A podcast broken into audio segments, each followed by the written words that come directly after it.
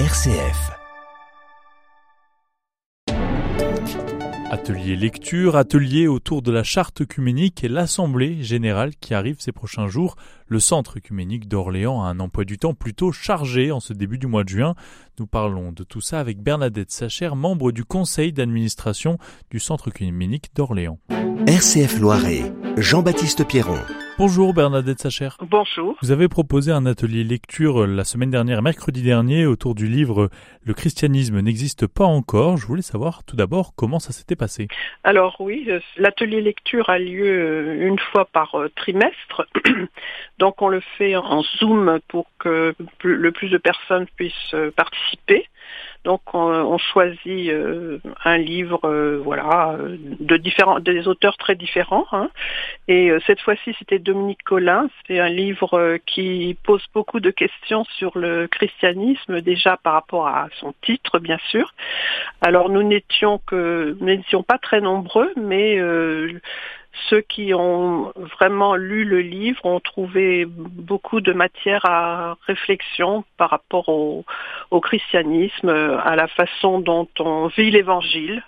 Oui, ça c'est un livre qui interroge justement cette façon de lire l'évangile, presque même de la difficulté pour les églises d'annoncer euh, une bonne nouvelle.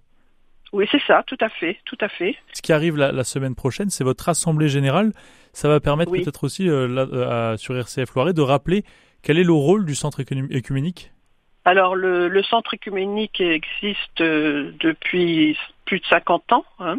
Nous avons la chance dans le Loiret d'avoir un lieu centre écuménique, ce qui n'est pas le cas dans tous les diocèses.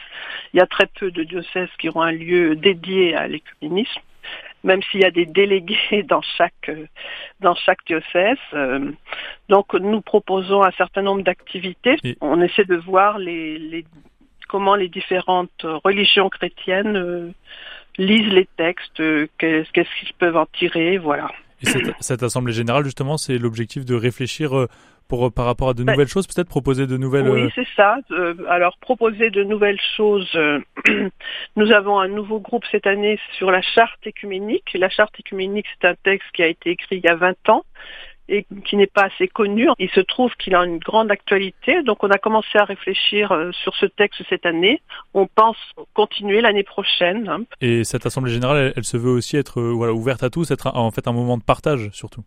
Bien sûr, c'est un moment d'échange de, et aussi cette année, nous pouvons en faire un moment plus convivial euh, puisqu'il y aura un repas après après l'assemblée générale. Hein c'est vraiment un lieu d'échange sur ce qu'on a fait cette année et aussi euh, ce qu'on peut proposer pour l'année prochaine, puisque nous proposons aussi des conférences. Par rapport à quelle thématique, par exemple? Alors l'année prochaine, on pense que faire plutôt sur l'écologie. Alors c'est pas, c'est pas, euh, c'est d'actualité pour tout le monde bien sûr, mais on essaie de trouver des des conférenciers qui puissent apporter des regards différents sur ce thème. Euh, et on est, ça peut être des, conférenciers catholiques ou protestants hein, qui viennent euh, présenter leur point de vue. Merci beaucoup Bernadette Sacher pour toutes ces informations. Bien, merci à vous.